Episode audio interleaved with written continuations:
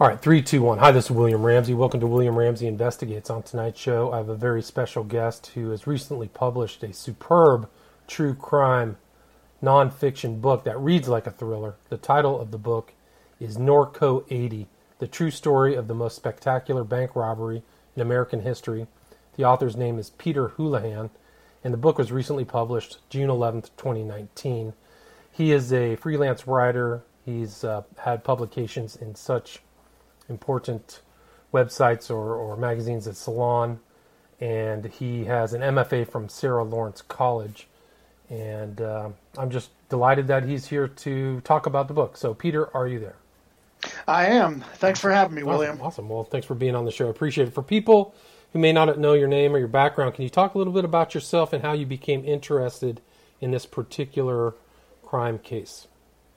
Sure. My background in writing is, as you say, I've done some journalism, some book reviews for the Hearst papers and AP Wire, and, and a lot of publications on a lot of subjects. Um, the uh, the Norco bank robbery, the subject of the book, uh, happened in 1980 in Riverside, California, just outside of Los Angeles. And it happened when I was about 18 years old, and I lived about 20 miles away from it. So I was completely captivated by the event when it happened. Um, and it has always stuck with me through the years. And I used to tell people about it, and they would uh, usually get two reactions. One is, did that really happen? And the other was, uh, how come I don't know about this? Well, uh, yes, it really happened, and it's uh, it happened on quite a grand scale. And uh, the reason why not everybody knows about it is because it came before the time of the internet and ubiquitous uh, video and and 24-hour uh, news stations and things like that. So news was more provincial. It was a national story for a day or two, and then and then it be, went back to being a provincial story. Gotcha. So but it's always stuck with me. For people who don't know where Norco is in, in relation to where you work, can you talk a little bit about that area and, and the city of Norco? Sure. Uh, Norco is Riverside County, and Riverside and San Bernardino counties are known as the Inland Empire. They're in the, the wider Los Angeles metro area. Um, certainly back in those days, but still to a certain extent, it is a very gritty, blue collar, uh, area. It was also uh, a lot of it was still agricultural and um, a lot of uh, horses and uh, uh, they used to call San Bernardino where part of this uh, took place as well. They used to call it Cow County. Um, Norco was a funny little town all in the middle of it. Um, it's a small place, about uh, 2015 to 20,000 back then, and uh, it went by the name of Horsetown, USA. But this was real. This was not Kentucky bluegrass horse country. Uh, you know, this is a very arid, dry place, and these were uh, blue collar people who loved horses and mostly kept them in their uh, in their suburban backyards. So uh, and they rode them down to the to the store to pick up a loaf of bread, or they'd. Uh, um, so you you go through Norco and you had the odd sight of uh, horses all coming down the sides of the street, tied up in front of shops, and um, so it was very unique. But uh, it was really smack dab in the middle, and as I say, about 40 miles east of downtown Los Angeles. Right, and it's still actually a little bit of a horse country today, as far as I mean. I was through there maybe five years ago, but it's close to Corona, so south, maybe southwestern part of San Bernardino County. And yeah, it's actually Riverside County, but you're absolutely okay, right. Sorry. It is about that far from San Bernardino. It's not far south of uh, of um, uh, of Riverside City itself. And yeah, it's it's not changed tremendously. Uh, it's a little more built up, and kind of the industry's changed a little bit. But uh, yeah, it's it's a lot of it looks very much the same as it did then. So if you were 18 and, and in Orange County, can you talk about what LA was like around that time and, and kind of set the background for this event? Yeah, the uh, the time and the place in which this event took place um, really had an influence on it. So the event itself was May 9th, 1980, which is really, when you think about it, it's really the 70s at that point. It's more what we thought of as the as the 70s, and um, uh, you know th- that was a very tumultuous era uh, for everyone, but um, but also California. Um, there was high crime rates. Uh, there was, of course, the threat of nuclear war hanging hanging all over it all. Um, there was uh, a lot of the idealism of the 1960s kind of turned very ugly in the 70s, um, high drug abuse um, and, and things like that. Um, and uh, the the way this all this factors in is the um, uh, the young man who uh, who planned the robbery, George Wayne Smith, grew up in Orange County, California. Actually, all five of the bank robbers did, but George grew up in Orange County, and at an early age, he became involved in the uh, very uh, aggressively evangelical born again Christian youth movement that uh, uh, swept through Orange County and really originated in Orange County, and uh, and then became known as the Jesus Movement throughout uh, the United States. And at the heart of these uh, ministries is end times theology, based on the Book of Revelation, and um, that was a very big force in the uh, in Orange County where George Smith was at that time. And George became convinced that the end of times was coming near, that there were going to be great catastrophes and a breakdown of civil society that would need to be survived uh, by those who were prepared to survive it right. in order to then eventually get to the second coming.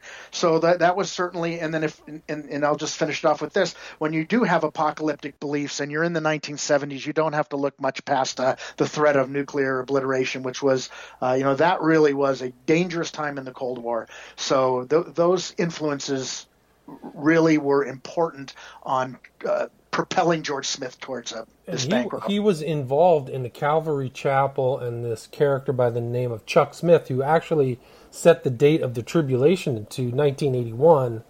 And I think in your book you call it the Jupiter effect. There was all these things that were going to happen. That you know the end was coming very shortly, and uh, so he and this this and you bring up these other interesting characters, Lonnie Frisbee. This whole culture that really was there in Orange County was George Smith was part of that. Yeah, and, and this is not to be a ringing indictment of Calvary Chapel, which is still around, or necessarily um, Chuck Smith, no relation, uh, Pastor Chuck Smith, the founder. Um, but uh, you know, there were there were a lot of wayward young lives down in the '70s, people who had kind of uh, uh flunked out or had had pursued some idealisms like commune living and things, and drug use that had had dead ended for them. However, they were very heavy on the um, on the uh, the the rapture and uh, keeping their young uh, membership um, essentially terrified that if they were not good with the church and good with God at any moment that this rapture was going to come, and um, and they were aggressively recruiting young people. So you know there was a and, and certainly not everybody who joined Calvary Chapel went on and robbed a bank. So there were a number of things with George Smith. Um, Jupiter right. effect again. This is another thing where the uh, where the, uh, the, period in which this took place. Uh, the the George's uh, roommate. They owned a house together, and the other main uh, uh, organizer of this uh, bank robbery was a guy named Christopher Harven, and he uh, also believed that uh, catastrophes and, and the breakdown of civil society and everything was coming. But he was more a believer in the doomsday scenarios that were very popular throughout the uh, throughout the 1970s, and these were most mostly environmental um, or natural made um, or man made, but uh, you know earthquakes and um, and uh, asteroid strikes and population population bombs and all the uh, all these doomsday scenarios. And and the Jupiter effect was a was indeed an alignment, and a very unusual alignment of planets, all on one side of the sun. Um, that happened in 1982, but the very popular book that was put out called The Jupiter Effect said that this would trigger volcanoes up and down the Pacific Rim, earthquakes, uh, tidal waves because of the, the shift in the gravitational pull. And uh, and Chris really was a big believer in that. So they kind of they believed they believed that that in the same kind of where it all was headed, but for different reasons. Right, and so uh, George was really the kind of central ideological figure. But can you talk a little bit about the people he uh, kind of grouped up with to commit this act? Yeah, George was very intelligent. He's very articulate and he's very persuasive. And he also has a an unwavering belief that what he thinks is right and what he uh, what knows is is better than anyone around him. And he has a bit of a grandiosity. Um, uh, uh Chris Harven, as I said, they owned they owned a house together. They had met as uh, as landscapers for the uh, city parks department of uh, Cypress, the city of Cypress nearby. Um, Chris was a bit of a troublemaker, but not in a not in a uh, not in a violent way or anything. None of them had. None of the five had criminal records of any meaning meaningfulness or uh, any meaningful criminal records. But um, you know, he's a guy who'd do anything on a dare. He's a bit of a troublemaker. Got himself thrown out of the army uh, on purpose two months after getting, uh, you know, drafted into it, um, whereas George served in the army for two years and had an honorable discharge.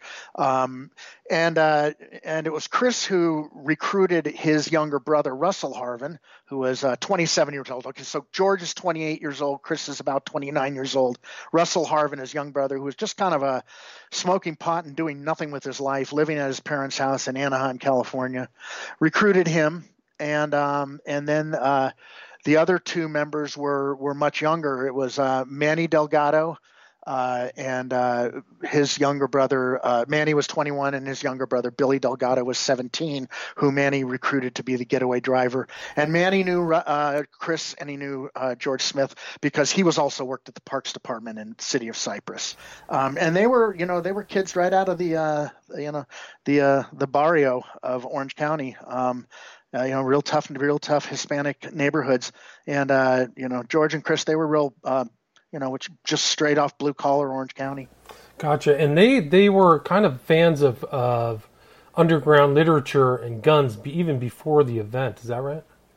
Yeah. Uh, they both had an interest in guns. George had uh, was a, had become a good shot when he was in the army, and um, and always had a like of guns. Um, and and Chris did as well. Um, and then Chris really got into kind of the survivalism and, and really got caught up in that. Um, so he he he was always had a lot of guns around, and uh, but then when they both kind of locked on to the uh, to the belief that um, you know the, the, these catastrophes and these uh, breakdowns in society and lawlessness were imminent, then they started to ramp up and uh, start to what what I guess would go from uh, being a in, in gun enthusiast to stockpiling actually right. weapons, and they, they built up quite an arsenal, particularly when it came to a uh, you know when they decided they were going to do this bank robbery. Because that's one of the interesting focuses of the book is that just detailing these guns and the weaponry they have was really unique in the commission of this crime. Like they were armed to the teeth. Yeah, and it was all legally purchased, and and uh, but they just these weapons were not nearly as common as uh, as they are now, and we're talking about the civilian uh, versions of military weapons. These are AR-15s, semi-automatic. Um, uh, weapons, uh, rifles with uh, high capacity magazines, and um, and uh, you know 223s, uh, the, the, civilian version of the uh, M16, um, as well as a, a, 308, which is a fires around three times as uh, as big as a 223. I mean, a 308 is an absolute cannon. There's not a there's not an animal in the world that can't be brought down from a half mile away with a single shot from a 308, and that's what George Smith uh, armed himself with. Um, and they had thousands of rounds of ammunition. They had high capacity magazines, 40 round magazines, um, all loaded up, dozens and dozens of them. Um, when they, you know, when they when they set about to do this uh, bank robbery, right. and you know the the weapons are important because what at the at the bottom of uh, one of the main uh, uh elements of this is how how badly outgunned the police were uh, law enforcement was uh, on that day compared to what the bank robbers were. Yeah, I mean, there was one sequence in your book where a cop pulls over and tries to get an M16 out of like a hunter's hands because they just were not, uh, didn't have the same weaponry. So it's an interesting little vignette. Yeah, yeah, it turned out not much to his dismay. It turned out not to be the weapon he thought, and he ended up just getting a pump action 22. But yeah, they they were uh, they were uh, desperate to try to get anything they could to match that firepower. And what when these guys got to get, I mean, can you talk a little bit also about what LA was like about bank robberies and things like that? Because it seemed to have passed, but back then that was very common. Oh, sure. Yeah. The um, one of the uh, one of the things that's very little known is uh, and, and was certainly uh, uh, prevalent at the time is Los Angeles has for long been known as the uh, bank robbery capital of the world. That's the nickname the FBI gave it. The FBI has jurisdiction over bank robberies.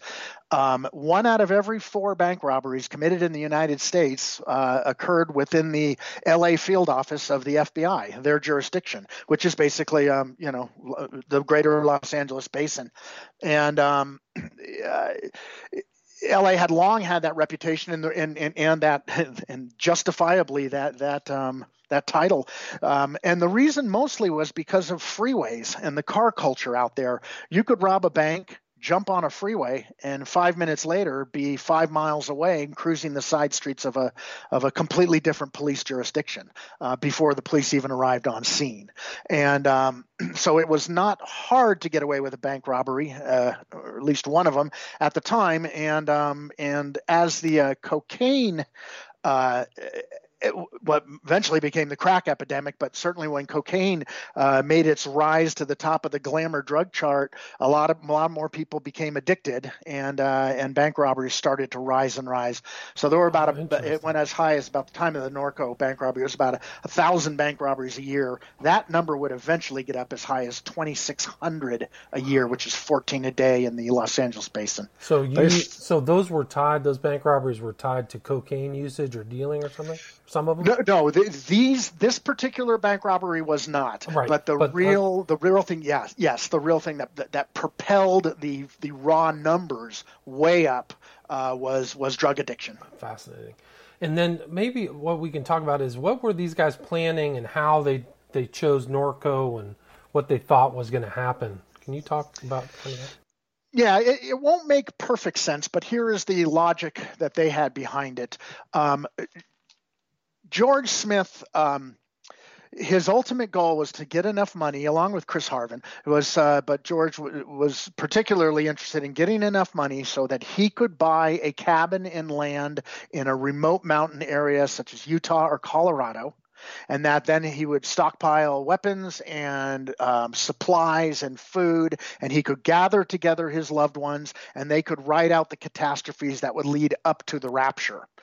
Um, and um, uh, you know they spent about all the money they had buying the guns to pull off this robbery. Um, but uh, um, George, both George and Chris also had some downturns in their personal lives uh, leading up to this uh, that kind of made them feel like they had their backs against the wall. Um, George, as I said, had this great big grandiosity this uh, about him, this view of himself as destined for great things.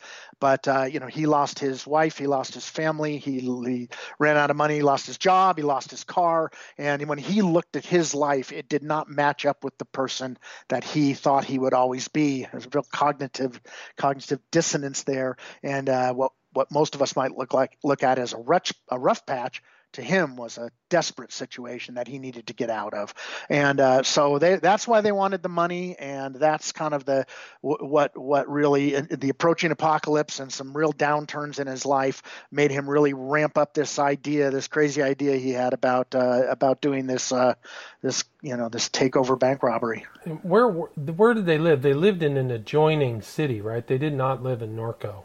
But yeah, Nor yeah, Norco is uh, technically an unincorporated area, but yes, they lived in an area called Mira Loma um, that was uh, borders uh, just to the just to the south. Um, uh, I'm sorry, just to the north of uh, um, of Norco, okay. and uh, they had moved out there and bought a house together. And um, prior to the robbery, they had begun to turn that property into a fortified um, f- compound uh, fortress. Um, they had strung barbed wire around the uh, perimeter fence, and this was just a you know it's a small quarter acre uh, uh suburban slash rural kind of house. Um, and they'd, they'd strung uh, barbed wire up there. They'd, they'd put in thumbtacks so anybody wanting to come over would get their fingers torn up. Um, and they had dug a pit that led from the backyard underneath the garage so that they could uh, use it either as a bunker or they could uh, use it as an escape tunnel. Um, and um, uh, so yeah, they, they were they were nearby Norco. Uh, the reason why they chose that bank um, is is pretty simple. Um, it was not the ideal bank, but the reason why he chose it, it was George's bank. He robbed his own bank. Wow, it's amazing, amazing trace. And it was different than all these other bank robberies in L.A. Is that there wasn't a freeway within four miles radius of that bank or something like that, correct?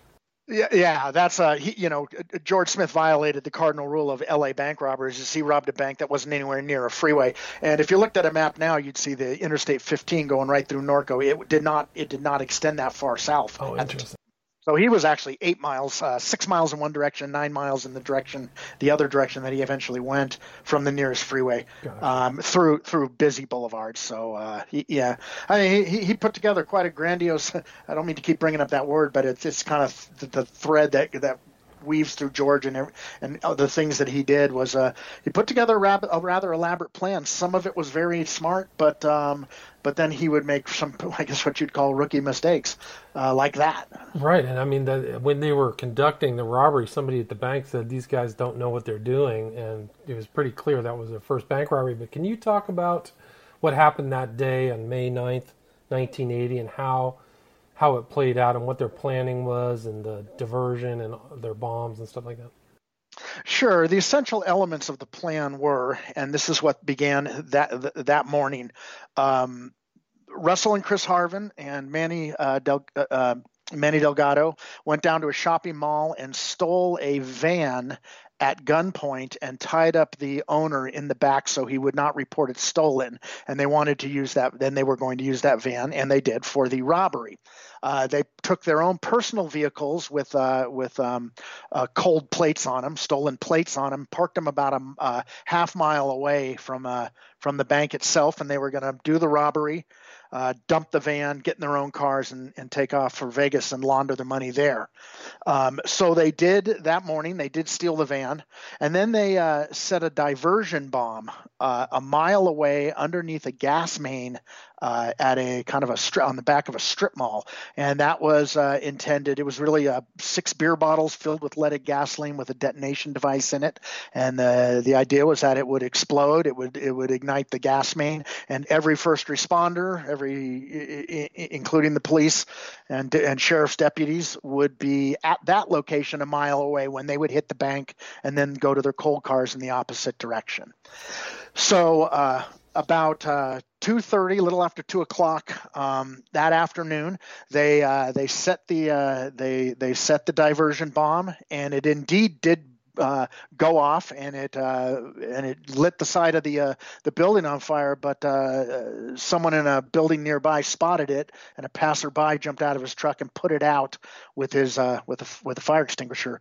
And that's really when they should have called it quits for the day, called it a kidnapping and gone home, uh, because they were waiting at the time directly across the street from the bank, waiting to see all of the, you know all of the fire trucks and police screaming down Hamner Avenue and then they would go across and hit the bank. And they waited and they waited and they waited, and that never happened. And about three o'clock, that's when George Smith ran out of patience and said, "All right, let's just go ahead with this plan anyhow." And they were uh, they they chose a Friday too because they thought that the banks would be flush with cash, right, for to hand out for the weekend. Yeah, and remember this is a this is also a different time in that respect. People mostly walked in on Fridays with their paychecks, and they took a lot of that paycheck out in cash because you didn't people didn't use uh, credit cards nearly as much as they do now, and the and ATM machines were in their infancy. So uh, so he struck on a Friday afternoon, which actually is is is the right time to do it. Uh, he waited a little bit too long, so way too much money had gone out of that bank um, by the time that that they uh, that they did the robbery at 3:30 in the afternoon. Right. I think you've noted in your book that they were waiting for another cash infusion from uh, from uh, what is it, a Brinks truck or something like that. So they're waiting for that to happen. So it wasn't totally flush with cash once they decided. Yeah, to... the, uh, yeah. The, George and those guys, George and the boys weren't aware of that, but the yeah, the manager at the uh, Norco branch of the Securities Pacific Bank uh, had put in an order for additional cash because he was afraid he was uh, he was going to run out, and he was about to run out by the time they went in.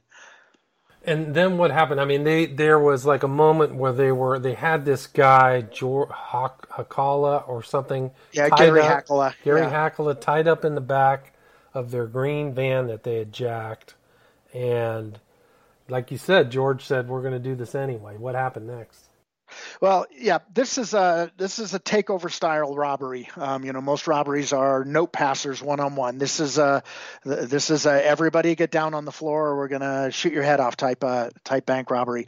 Uh, uh, Billy Delgado, 17 year old Billy Delgado, stayed behind the uh, the wheel of the uh, of the van as the getaway driver, and the other four burst into the, the front door of the Security Pacific Bank in ski masks, uh, military ponchos, these uh, semi-automatic rifles. Manny uh, Delgado had a had what's known as a riot gun. It's a it's a short uh, short stock pistol grip uh, shotgun. It's a Winchester shotgun.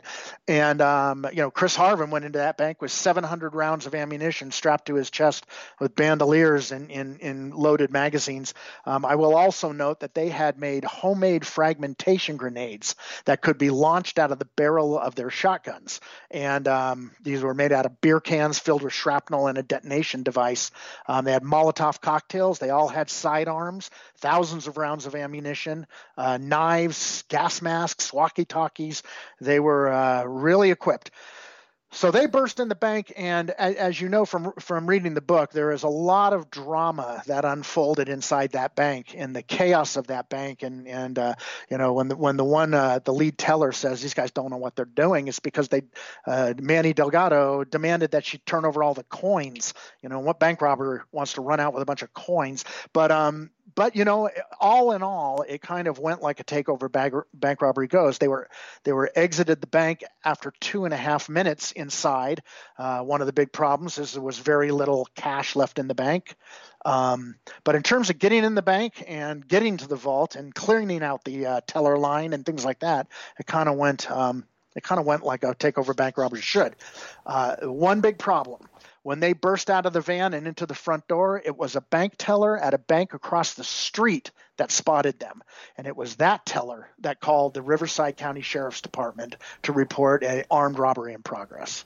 And um, so that was that was their bit of uh, that was their downfall right there. Gotcha. And they they got out at least out of the bank with twenty thousand dollars. So it was a know it was yeah comparatively a smaller haul, but still a lot of money for them and that's when everything went crazy, right? It sure did, and you know, with with with a lot of uh, you know any kind of complicated plans and and in the bank robbery world um, bad luck can come into it as well um, when uh, the teller made the call to the riverside county sheriff's department the riverside county sheriff's department put out the 211 dispatch robbery in progress security pacific bank fourth and hamner there happened to be one uh, sheriff's deputy named glenn Bolasky. he happened to be right at that intersection in his uh, in his patrol unit looking right at that bank when that 211 tone dropped, as they say. And uh, that was the exact moment those guys were coming out of the bank. And he turned on his lights. He made the left turn onto Fourth Street, right in front of the bank. Uh, he began to take fire, but didn't know it. Um, this is, you know, eight seconds after uh, uh after uh, the tone had gone out. Um, so he was still trying to work through his mind what might be going on. Um, he was thinking it was a silent alarm. 90% of those are, are false alarms. Um, he did not have time to process the threat. He immediately began to take fire, blew out his light bar, and then he turned into the bank parking lot and found himself uh, literally two car lengths away from the front of that van with four of them standing outside, and they all just opened fire on Glenn Bolasky's patrol unit. I mean, it's just incredible. Like they probably none of these police knew they were going to run into like an armed, like a literal armed militia group or something. Like, well, and you know, funny you say that. The, the, some of them, when they first got on scene, like another deputy named Andy Delgado, no relation, uh, that's exactly what he thought. The uh, the Iranian hostage crisis was going on at the time, um, and uh, so every night on the news, you know, that's when uh, 44 Americans from the embassy were being held hostage for over 400 days, and um, every night on the news there was uh, talk of terrorists and and uh, you know the, uh, the, who hated America. And when he came on scene and spotted them, that's the first thing he thought. He said, "I've got a terrorist situation on my hand." Now these guys had not seen anything like this. This is not what you expected when you went on um, when you went on shift that day. Um, you know bank robbers certainly had not been using weapons like this since the old gangster era, the Depression era gangsters, Pretty Boy Floyd, and those uh, those characters who were who had uh, you know Thompson submachine guns and the like. That, this really didn't happen. Um, you know, you're starting to see street gangs, drug gangs with these kind of weapons, but not not that much. So you're absolutely right. Glenn Bolasky nor anyone else expected that they would be caught in this kind of firefight against this kind of firepower. And they were they tried to get to their kind of car. They wanted to switch cars, get out of the green van and get to their cars and then head for Vegas. But that that's not what happened, right? Well, it started to all fall apart when they, uh, you know, when you suddenly open fire like that. You, you, needless to say, you draw a lot of attention to yourselves. And this was a crowded Southern California intersection. And Glenn Bolasky did manage to get off a, transi- a transmission over the radio that said uh, first taking fire and uh, five seconds later, officer down. He, he, called that he'd been hit, 1199, officer down. And at that point, you had every law enforcement officer in uh, in Riverside County, whether they be California Highway Patrol or whether they be Riverside City Cops or whether they be Riverside Sheriff's Deputy, all converging on the intersection of Fourth and Hamner, crowded Southern California intersection on a uh, Friday afternoon. And what ensued was a ferocious firefight in this intersection between uh, three Riverside Sheriff's deputies uh, and uh, four heavily armed men and uh, and um, and Billy Delgado, also the the, uh, the driver of the van, and um, it was over 500 rounds were fired there. There were five civilians that were uh, were injured. Um, Glenn Bolasky was hit hit five times. Uh, some of the bank robbers were shot in that intersection. Uh, there was storefronts, civilian vehicles, houses just riddled with gunfire in that intersection. People running for their lives, uh, jumping out of their cars, bailing out, and, and running away. Fast food restaurant on the corner, everybody diving beneath the uh, the tables. It was uh, uh, it was um, an absolute uh, firestorm in that intersection for about five minutes. And the, the, bank robbers weren't just shooting at the police; they were shooting at uh, civilians at times as well. Correct? Let's just say at that point they didn't really care. Um, there uh, later on in the pursuit, um, because it certainly did not end in that intersection, uh, they were uh, it, they seemed to be indiscriminately firing. Um, you know, maybe they were catching things out of the corner of their eyes and just turning their fire on it, but. Um, uh, they certainly, uh, there were certainly plenty of civilians that were uh, caught in the crossfire. And I think what happened was is the it was the one of the Delgado, it was Billy Delgado ended up getting shot, correct? Yeah, the uh, the way that the firefight uh, unfolded and, and ended in in uh, in the intersection of Hamner Avenue and Fourth Street was uh, Glenn Bolasky amazingly managed to reverse his car out of the parking lot and and and slide it across, uh, you know, back, backwards in reverse, and uh, and ended up uh, right sideways, right in the middle of Fourth Street, blocking their original uh, escape route. And Glenn Bolasky managed to, while under heavy fire, his his vehicle was hit his patrol unit was hit 46 times. Um, he managed to get off four shotgun rounds, and a pellet from one of them struck Billy Delgado in the base of the skull, paralyzing and eventually killing him. And uh, with the and the van drifted off the road and into a chain link fence. And when they could not get Billy Delgado out of the driver's seat to get Manny into it, uh, they they abandoned that van, but they took their weapons with them. They left the twenty thousand dollars, but they took uh, duffel bags full of bombs. Uh, round, uh, you know, loaded magazines. They had their AK, uh, their AR-15s, their Heckler uh, 223s, and George's 308, and they fanned out into that intersection. And uh, while they were still firing on the on the deputies who were responding, and uh, they um, uh, they commandeered from a from a civilian a pickup truck, a Ford F-250 pickup truck that had been converted into a heavy machinery maintenance vehicle um, with cabinets on the side that were uh, fabricated cabinets on the side that were filled with tools um, and acetylene and oxygen tanks mounted on the back of the cab, those big tall ones um, that uh, that they could use for cover. And um, so it was the perfect vehicle and uh, some of the others had also been wounded, but they left the intersection of Fourth and Hamner with guns blazing in that uh, that monster of a truck. Um, you know, for all intents and purposes, with their firepower and with the armor on that uh, truck, they they were almost like a military grade vehicle.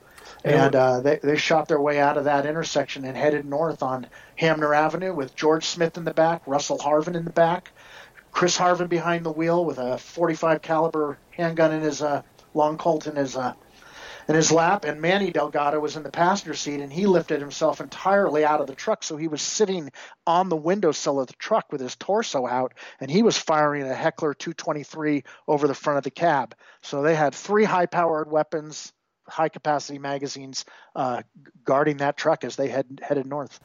It's just incredible. And then they were shooting at helicopters, and I think you wrote in the book. It, it turned out to be the longest crime scene in American history, or something like that like a 40 mile odyssey or of uh, into the night of these guys running for the hills. Yeah, the complexion of this thing really changed uh, as it went through its stages, but um, uh, it, it went from a ferocious pitched firefight in a crowded intersection to a running gun battle uh, with police uh, through the suburban streets of Mira Loma. Uh, at, Riverside County, Mira Loma, as they tried to get back to their uh, fortified house uh, which they could not uh, could not get could not shake the police to get to, onto a crowded interstate highway, Interstate 15, um, and then uh, ended up in uh, on a fire road 6,500 feet uh, above Los Angeles, clinging to a mountainside, Mount Baldy, um, and it ended in an ambush there. But that stretched 40 miles and it went on for over an hour. Um, and indeed, they, uh, you know, the scope of this thing is rather astonishing. There were, by when it was all over, there were three dead uh, 15 wounded, including uh, seven sheriff's deputies. There was a sheriff's deputy killed.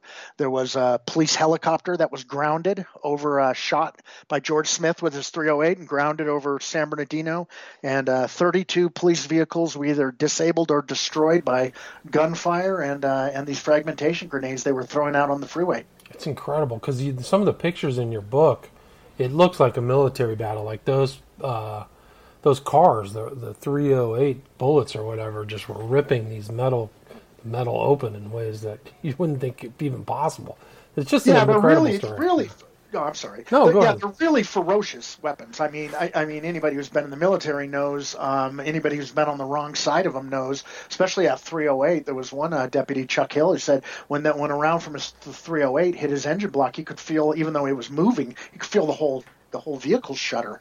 I mean, these things were passing right through the vehicle, going through the engine department and out through the uh, through the uh, um, dashboard. Uh, you know, 223 is a very small round, but it it is it is comes comes out there about almost about 3,000 miles per sec, a second, and and uh, um, uh, 3,000 feet per second, and, and it, it fragments. Um, so it's really a lethal, uh, you know, it, it, it, it, does its job, what it's intended for. And in the book, you just relate these stories of these police officers having pieces of bullets taken out of their bodies, you know, so these, these bullets clearly have shattered or bounced off of something. It's, it's yeah, a, fragment. They'll yeah. spray you with gr- glass. Um, they'll uh, yeah, they'll fragment once they get in your body, and uh, and the copper jacketing does. Um, and also, I, I, I forgot to, uh, to to to really uh, specify what the police were shooting that day. Um, they were, you know, these Riverside Sheriff's deputies and the San Bernardino Sheriff's deputies and the CHP. Uh, well, the deputies were guarding the Wild West with the same weapons they had for 100 years. They had a six shooter and a Winchester shotgun. Wow. And uh, they were shooting county uh, county issue lead, as they call it, bullets. And these were pretty much soft lead bullets. So, um, you know, they were not any match for, for the firepower they were up against, um, nor could the, anything they were shooting really penetrate the sides or um, you know the oxygen tanks on the on this truck that was that they were up against. Yeah, it's an amazing story. I mean, it's surprised just you retold it with so much clarity, and I really like the fact that you talked a lot about the police officers' lives and what they were doing before this event impacted them and how it really did impact them later as well. I mean, this whole terrible sequence and all the gunfire and how their lives were affected. But we are at about 40 minutes, Peter. Is there anything else? That, I mean, I recommend people go read this book. There's a lot of other details. There's a lot of other things that happened in the book, this long court case, and their arrest and, and who died. And but is there anything else that you'd like to add, Peter, or anything that I missed?